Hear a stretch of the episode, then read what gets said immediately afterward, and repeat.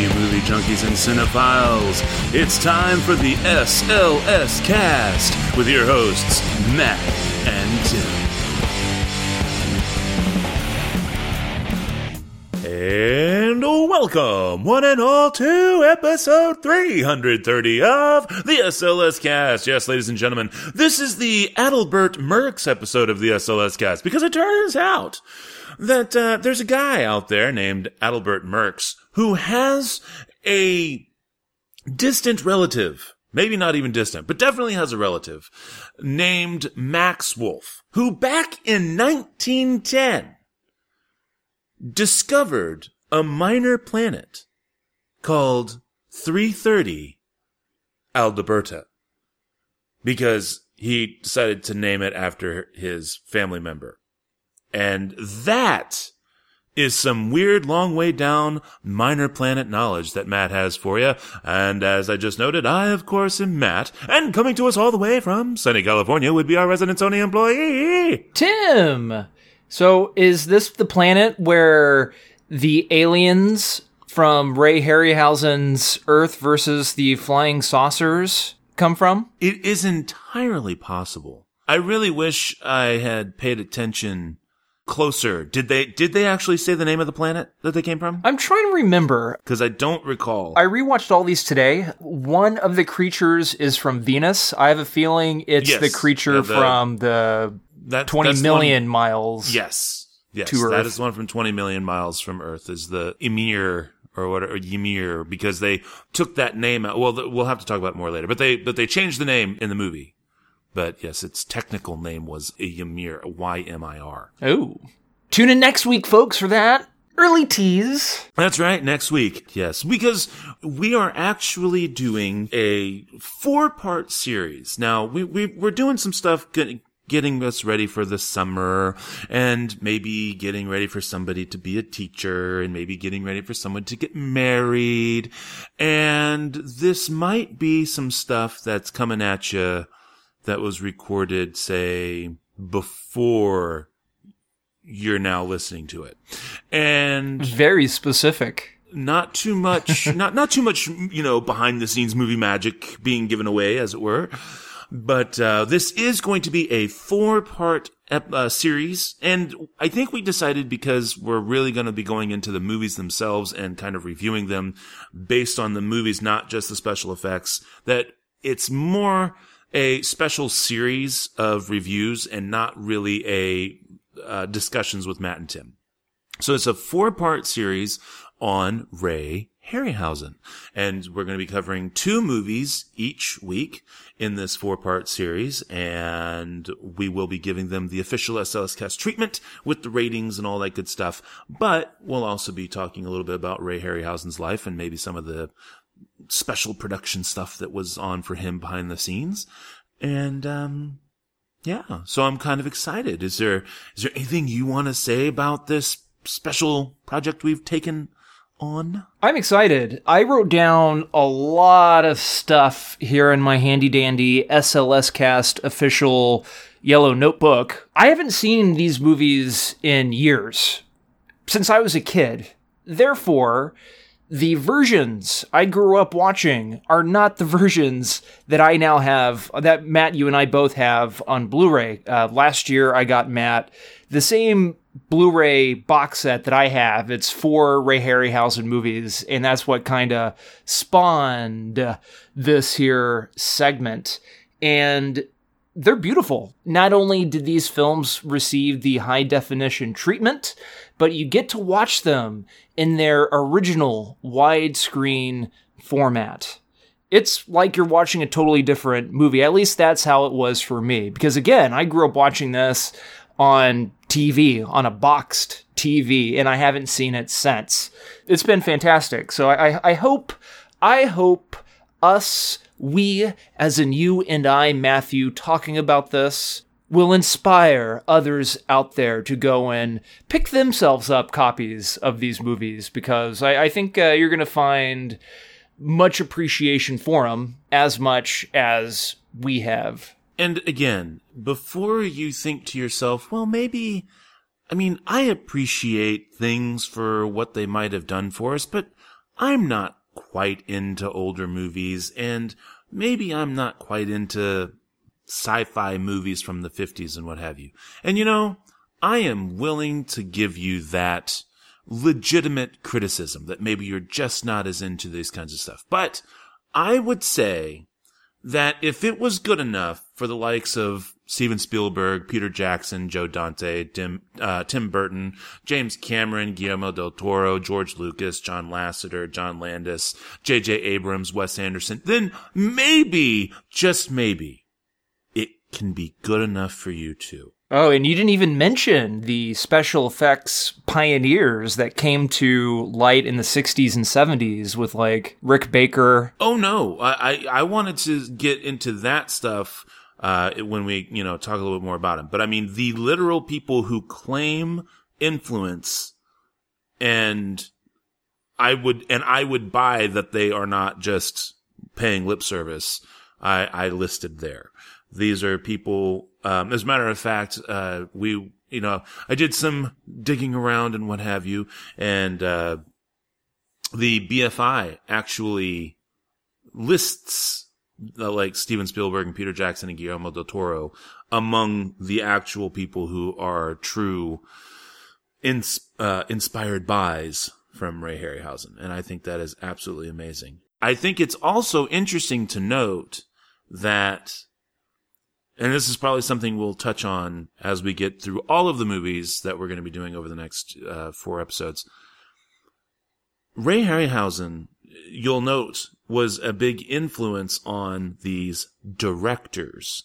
And it was really just by chance and the way studio rules worked and union rules worked that he was never listed as a director. Uh, because he had it worked into his contracts that it didn't matter what the movie was, who wrote it, who was directing, who was producing. He was there. If you're hiring him on, then he's there to look at the script and make notes. He's there to work direction and cinematography into the script because all of these things will be taking into account how, where, why, and what is going on in terms of the special effects. And at its core, that made him a director of a film. And there were some directors who didn't like that, but there were some other directors who specifically were like, oh my God, yes, this is perfect because then they would work their special effects around, they would work their special effects and their scenes in the scripts around what they would want Harryhausen to do. And I think it's important that while we definitely pay homage to Ray Harryhausen and the people like Rick Baker who came in and set up the special effects we know and love, and of course Will O'Brien, Willis O'Brien, who was the direct influencer of Ray Harryhausen, I think it is really cool that we can talk about these directors as well, because in his own right, Ray Harryhausen was a director too. Yeah. I'll step down off my soapbox now. And we should probably put it out on the table now that we are not going to be directly reviewing probably his most famous film, Ray Harryhausen's most famous film, Clash of the Titans. So hopefully nobody out there is too upset about that. I mean, I'd imagine most of us have seen Clash of the Titans by now. And I'm talking about the original Clash of the Titans from 1981. But uh, instead of Clash of the Titans, I figured Jason the Argonauts and his three Sinbad movies would be a nice Send off. send off, I guess. Yeah. Well, for me, and and it is kind of interesting that we'll be able to do this at the tail end to do all the the Sinbads because uh, we're kind of trying to do chronological order for him. But Seventh Voyage of Sinbad it was in 1958, um, and that's obviously we're not going to be covering that until the fourth episode. And that's just so we can do our, you know, all the Sinbad movies, which that's why we're doing it that way. Excellent call by Tim.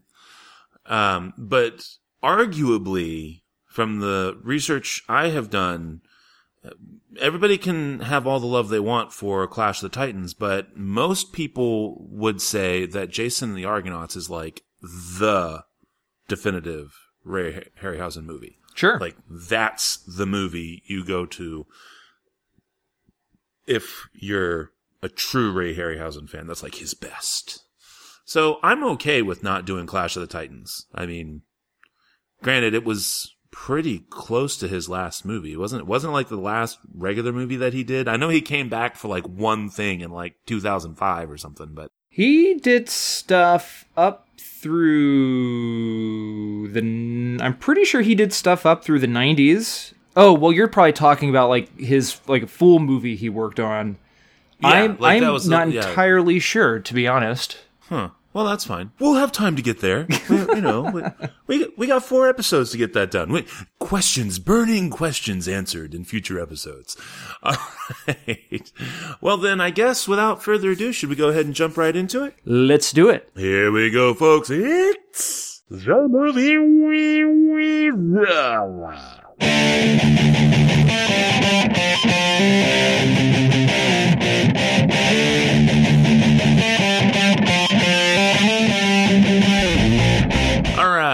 And this week's Harryhausen. Oh, we, is there a good word for movies that we can use that has an H word? Harry, let's see, Harryhausen Harryhausen. hysterectomy. We can't use that. Harryhausen. Ha. Harryhausen. I don't know. I guess we'll just go with retrospective. That's fine. Our first two films in the Ray Harryhausen retrospective are going to be Mighty Joe Young from 1949 and It Came from Beneath the Sea from 1955. And I imagine we are just going to tackle these in chronological order, right, Tim? I think that would make sense. I think so too. All right. So, uh, our Sinbad episode notwithstanding, we are just going to do these, you know, obviously in chronological order as we go through these movies. Um, and we also made sure to kind of pull some notes from, uh, from, from the different films and from his life and whatnot so that we can have a little bit of discussion. But I think before we get into anything, maybe you would like to do some trailer action. And that's what we'll do right now.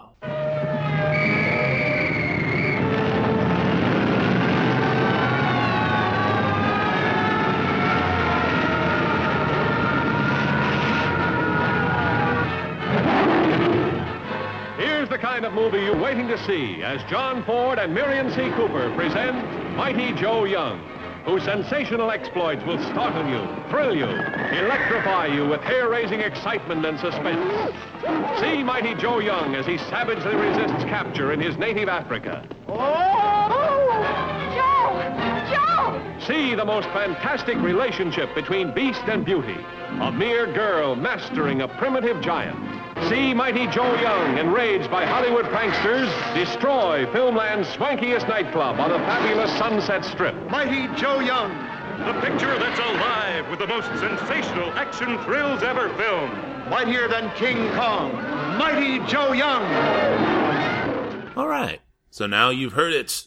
The wonderful story that will be Mighty Joe Young, who grows from 12 feet to like 27 feet, depending on the shot at the end of the film. um, but yeah, what, what, what, what do we want to talk about, about this one there, Tim?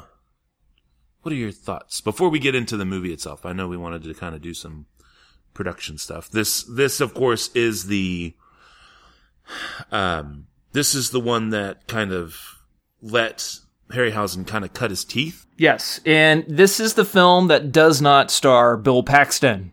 For all of you wondering why we're talking about Disney's Mighty Joe Young from 1998, we are not.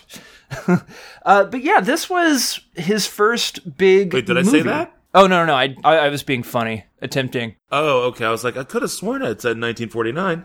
Okay. You didn't realize you're talking about Bill Paxton and Charlize Theron and the, the whole time. No, so yeah, uh, but Mighty Joe Young from 1947 is his first film, big budget studio film, but he is uncredited. And he was by this time all in on this whole stop motion animation thing. After seeing King Kong, which first introduced Ray Harryhausen to stop motion animation, he just fell in love with it. He took it up as a hobby and made short films in his garage. Uh, he went on to take some film classes, I believe, at USC, University of Southern California. And he also studied photography because stop motion animation relies heavily on still photography. And for those of you who do not know what stop motion animation is, you basically have your model, your creature, your character, whatever it may be. Their joints are movable, and you have a camera fixed on your model, and it takes these one frame snapshots.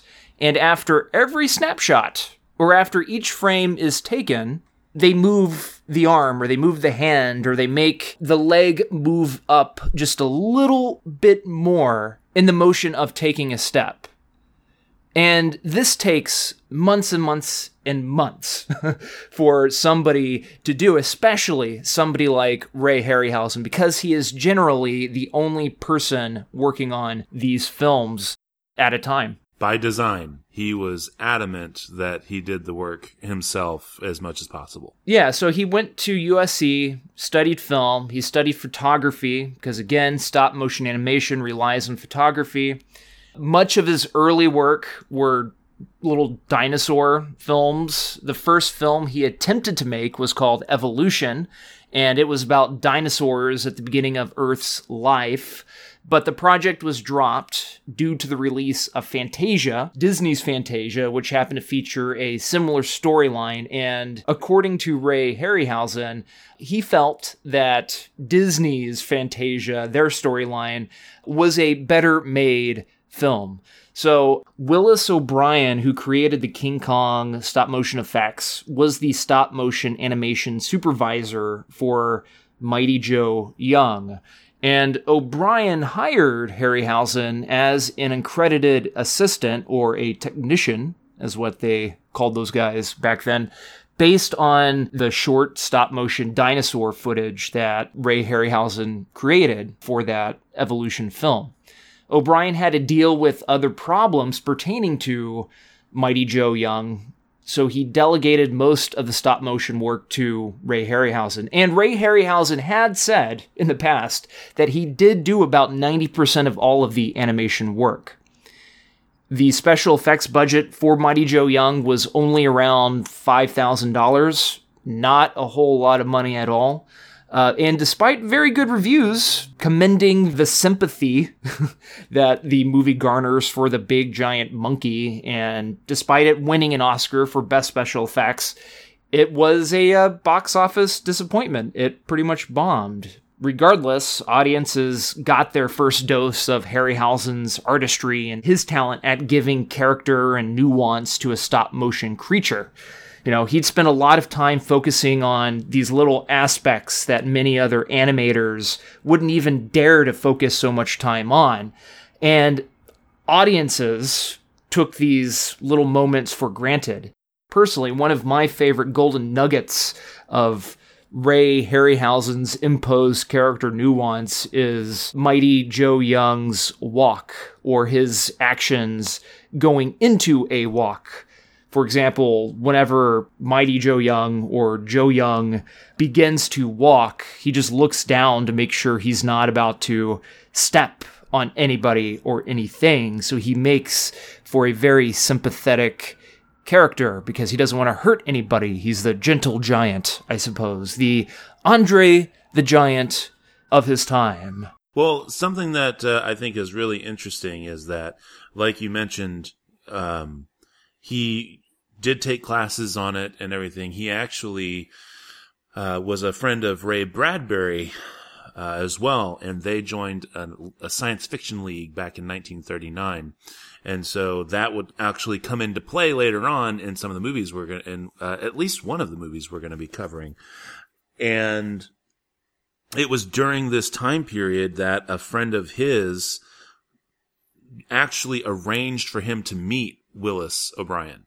And that was the very first meeting that they had. And it was one of those things where, um, O'Brien really respected Harryhausen enough to be like, look, you know, you've got talent, but you need to take sculpting classes. You need to take some more artistry classes so that you can really grow your talent and make it into something worthwhile. And that meeting is ultimately what led to him being picked up to be on Mighty Joe Young. So I thought that was kind of cool as well. Yeah, it's very interesting. And, and also, while kind of going more into research mode for this film, I also learned a little bit of, uh, uh, I, I, I also learned a little bit of Oscar's history that I didn't really know much about. I mean, I've heard of this particular thing happening in other categories, but I didn't realize that it was kind of honed in uh, specifically for special effects because, you know, King Kong, by the time that film came out, there was not a best special effects Oscar. Well, by the Right. time Mighty Joe Young came out, there was, but the Oscar went to the producer. The Oscar wasn't delegated to the actual the supervisor or the technician or the artists. It went to the producer. But the producer appreciated their work so much that he gave Willis, he presented the Oscar to Willis. I thought that was kind of interesting. And as I mentioned before, most of these I have seen before, but many years ago in my childhood. And I loved this film as a kid. I think I even preferred Mighty Joe Young to King Kong. There is just something about the giant ape in this film that I was just more attached to than King Kong. I, I don't know. Like, what, what what do you think about that? Well, I, I okay, so I guess then that would mean we kind of need to really talk about the movie itself at this point. And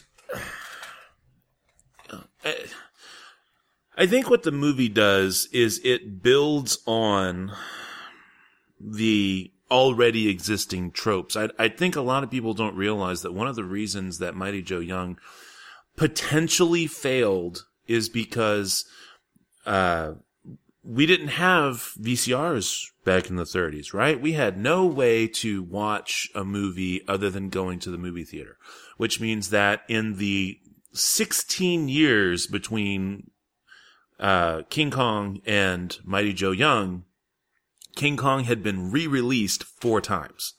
So, and the last time that it had been released was in 1946. And I think that it wasn't enough, even though there was scale difference, there was, uh, there was an animation difference, you know, it was more expressive. I think it was just too similar a story to King Kong, and I think that's what ultimately was keeping the audiences away.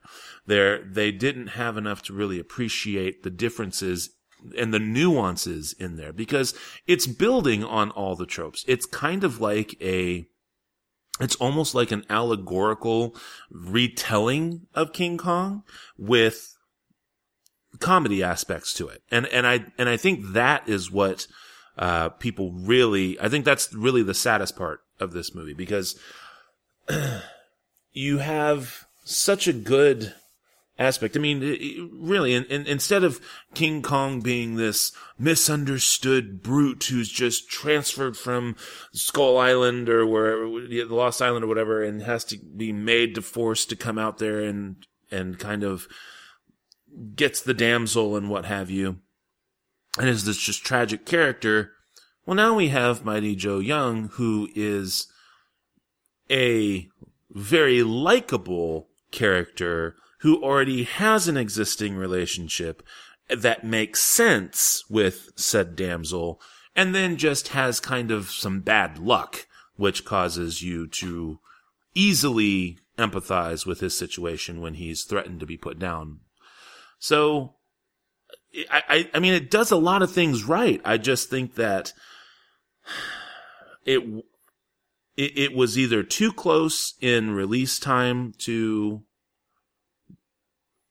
uh to to King Kong or, and or I don't necessarily say it was too sophisticated, but I don't think it was appreciated. I think that's probably why it didn't do as well. I'd be surprised if people didn't at least appreciate it. I mean, back then, Right, right, yeah. But I don't know, man. There's just something about the visual artistry to the film that I I loved.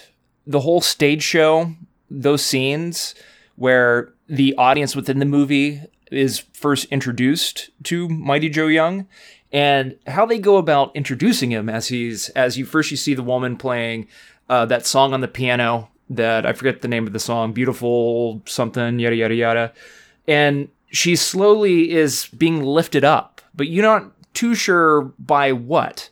Uh, and then it's revealed that it's Mighty Joe Young, the giant ape, underneath her, kind of holding up the platform uh, that she and the piano is on. It's I don't know, it's it's beautiful. There's just some great visual poetry in this film that that I don't haven't seen in any of the other or many of the other Ray Harryhausen movies, and it's probably because this wasn't 100% a Ray Harryhausen film. Uh, there was other input involved, and there was other development ideas already in play by the time he came on. But man, it's just it's it's a beautiful film, especially when you move into the final act, the finale with the fire and Joe has to go and save people and oh no, he's going to make it out of the burning building and the entire film's in black and white until you get to the fire scene and then they put this red filter on, I suppose. So when you're looking at it, you're looking at red, and that's supposed to be symbolic of the flames and peril and death and danger and possible tragedy and all that jazz. So yeah, I mean, there's just a lot of like visual nuance that's just absolutely fantastic. Then, based on all of these findings for you, where where are you rating this film? Because obviously we have to take into account age, we have to take into account you know a lot of different factors. Um, but where are you landing on this movie?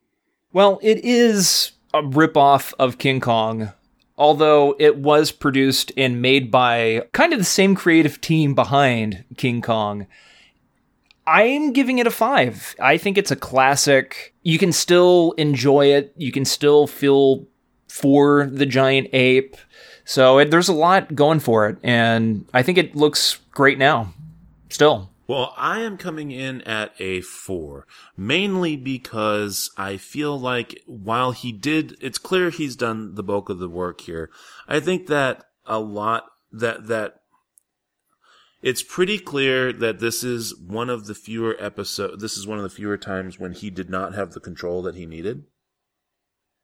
And so I think it shows in the final product. And, um, there, there's some scale issues and stuff like that, which also happened in King Kong and everything. But, um, and, and even Harryhausen himself admits that those scale is, issues exist, but it was more that the director, um, w- I'm sorry, one of the producers was wanting additional, you know, uh, dramatic effect. Oh no, it's got to be bigger, you know. So it was that kind of stuff. But I still think it's a it's a fun movie, and I think that there's a lot of nuance to it that people might uh, be well served to appreciate. So I give it a four out of five on that for sure. And then I guess we can move right into 1955's It Came From Beneath the Sea.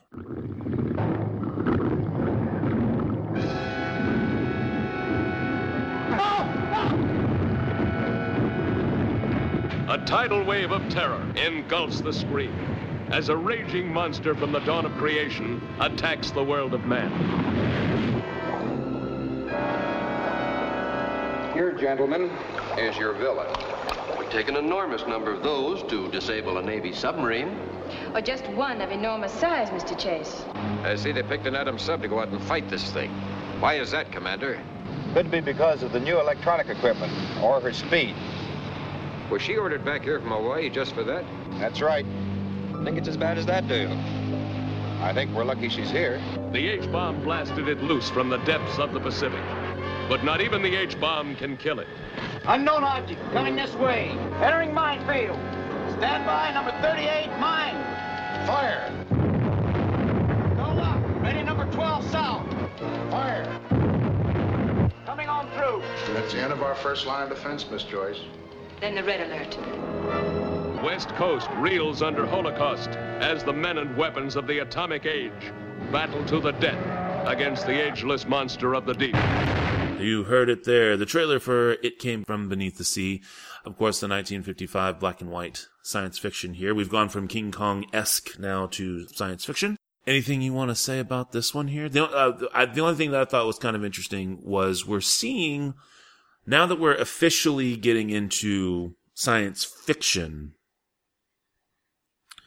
it is interesting to see the militaristic aspect of what of what existed for science fiction in the 50s especially when we think about how um, the atomic age was upon us in full force and it led to lots of footage being pulled. Um, i mean actually the filming itself a lot of the filming was done at the naval shipyard in san francisco.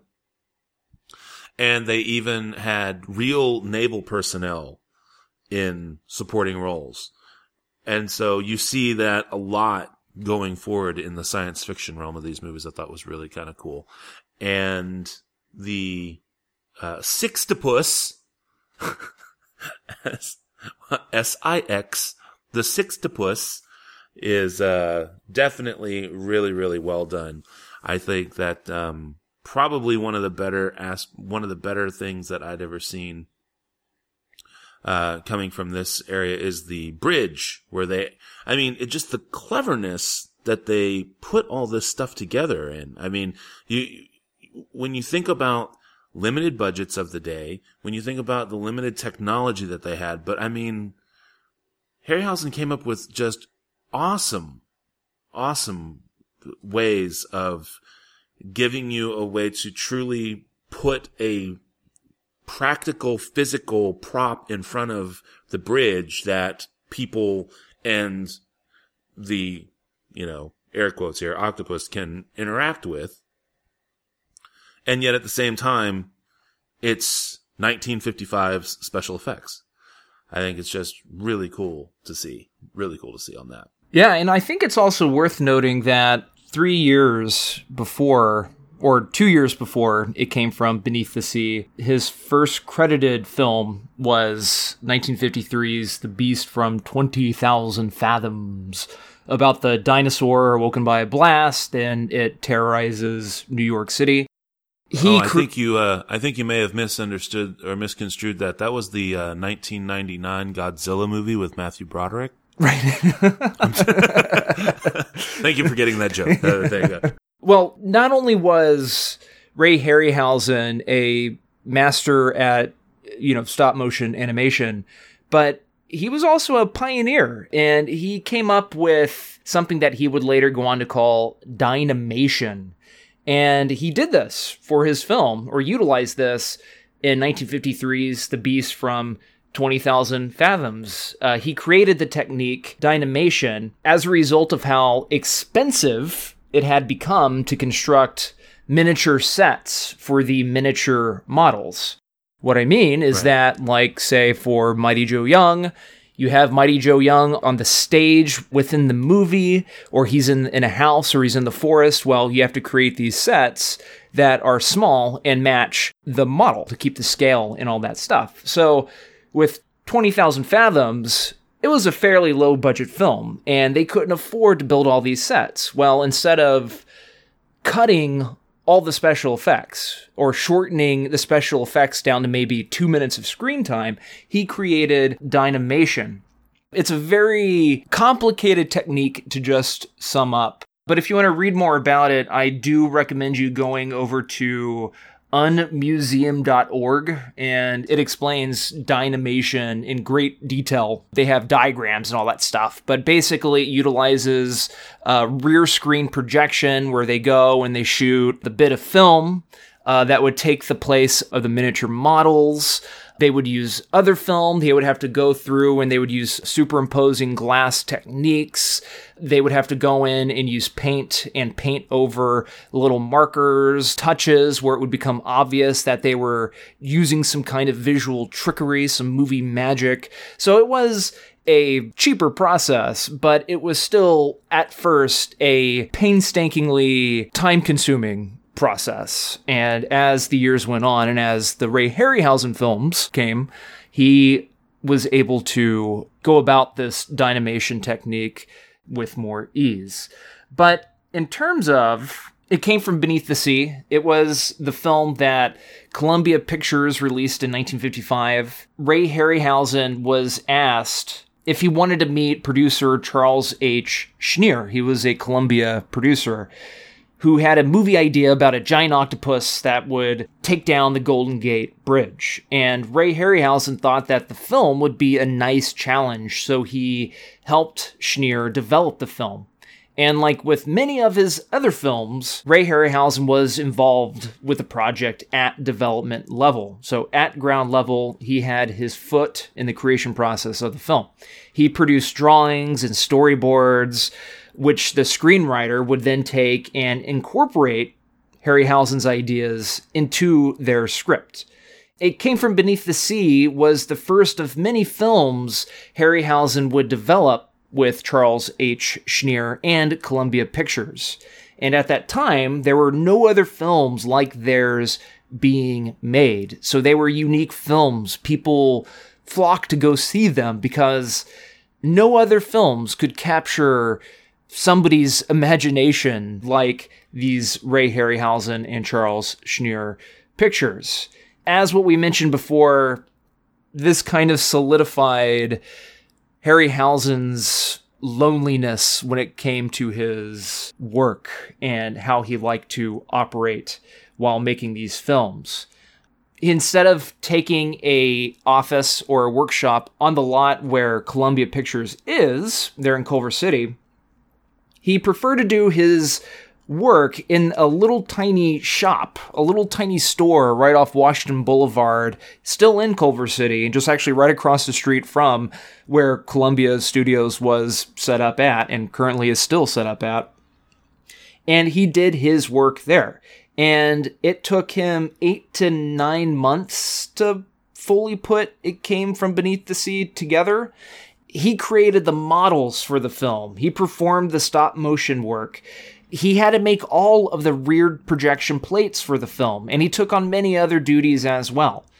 And when other studios began making more stop motion films 10, 15 years later, they'd really have to employ like 15 different people to do everything that Harryhausen did alone, which is pretty crazy. Uh, I mean, this guy was a workaholic for sure. Indeed. I will, however, add that I reread this process like six times so that I could get the stupid dynamation thing because I didn't understand it either. But it's actually not as difficult. I, I figured out a way to dumb it down for my brain and I think I can I think I can explain it. There's a miniature rear projection screen. And what they do is while they have the rear projection screen going, they are stop motion animating everything, okay? And they're very carefully timing the pictures as they run the stop motion animation because they need it to time with what's going on in the background.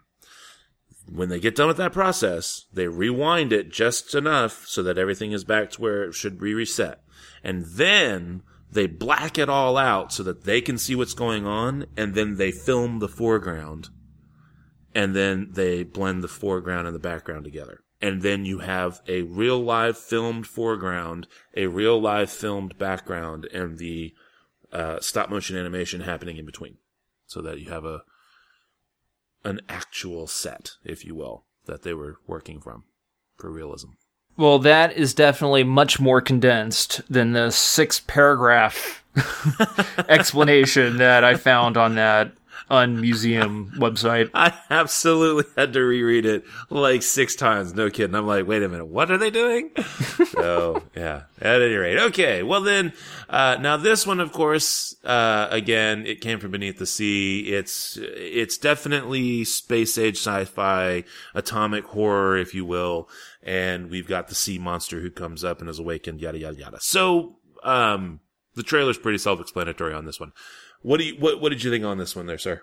It's an entertaining film. It's a fun little flick, a little bit dated, but the effects, especially during the finale, you know, the last 10 minutes or so right. are are amazing. I mean, you could tell it was a low budget movie because you would see like the rear projection of a tentacle going up for no reason whatsoever. It's kind of like like Snidely Whiplash in the background, rubbing his whiskers, just waiting to attack. You know, that's kind of like what this giant octopus was doing for most of this movie, and then it goes all batshit crazy and terrorizes all of San Francisco in 10 minutes. Absolutely. Yeah, I mean, my rating on this one is definitely higher than Mighty Joe Young. Not really because the movie is better in terms of um, production or story per se, because I would say it's arguably the same, if not worse, uh, just because of budget and timing.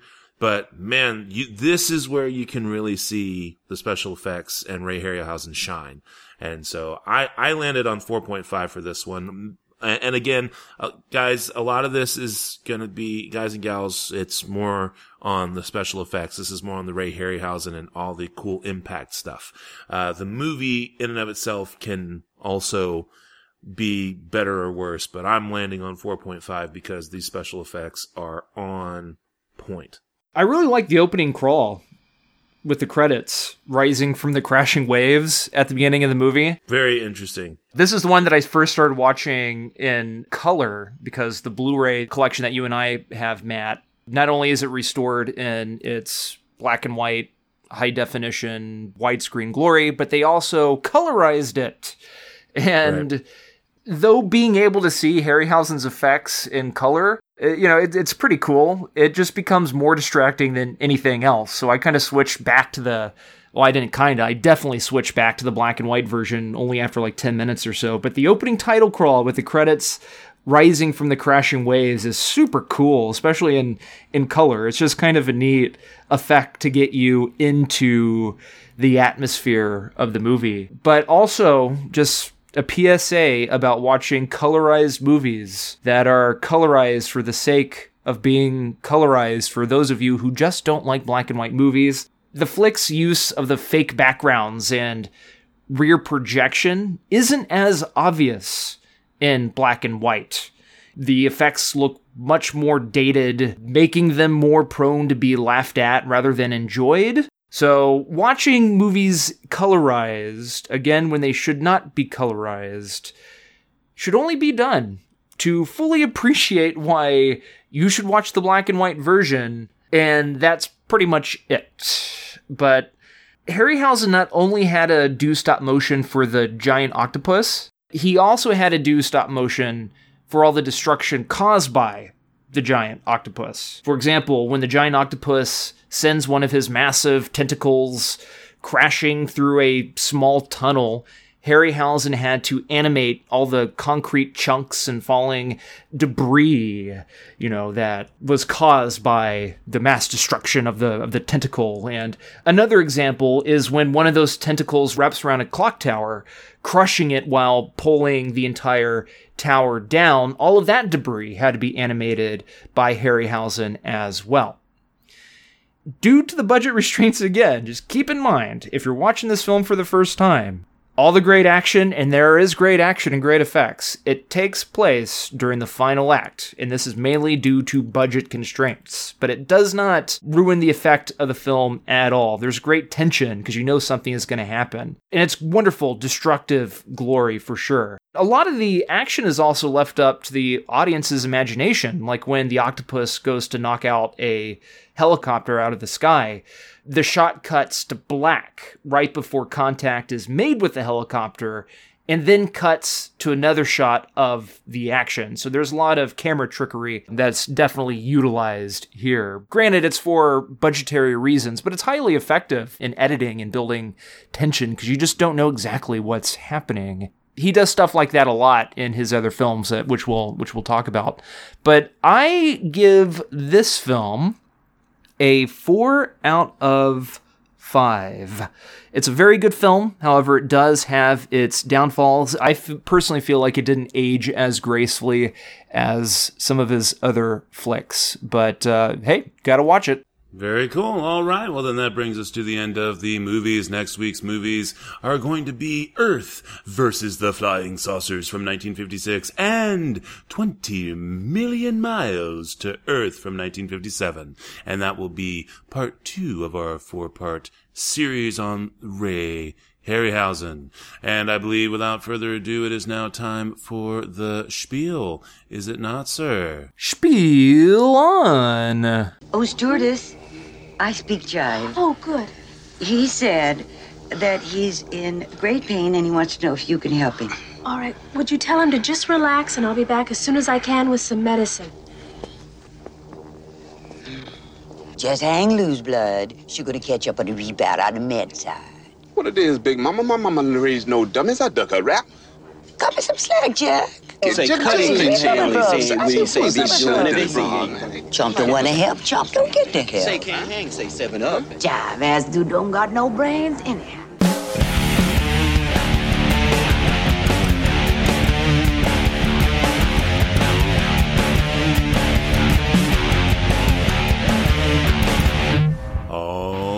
Well, the music you've been listening to, as always, has been brought to us by our music partners, Cries of Solace. You can check them out at ReverbNation.com and Facebook.com, both slash Cries of Solace. As for us, we're, of course, the SLS Cast. You can find us at SLScast.com. You can send us an email to the show at SLScast.com. You can follow us on Twitter at the SLS Cast. You can follow me, this is Matt, on Twitter at NitTwit12345. You can, of course, come aboard the information superhighway and track down Tim on Twitter if that's your heart's desire. Don't forget, you can always subscribe to us on iTunes and or favorite us on Stitcher Radio, as well as track us down the old SoundCloud and other podcast directories. If you'd like to support the show, we'd love to have you do that by heading on over to patreon.com and checking us out there. And so until next week, this is Matt saying that thanks to Ray Harryhausen, I get to say this.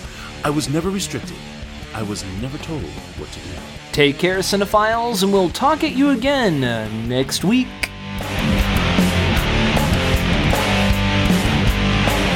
Madam, perhaps we should be going. Ah, farewell, monsieur. Thank you so much. So nice to see you. And I hope very much we will see you again very soon. Au revoir, monsieur.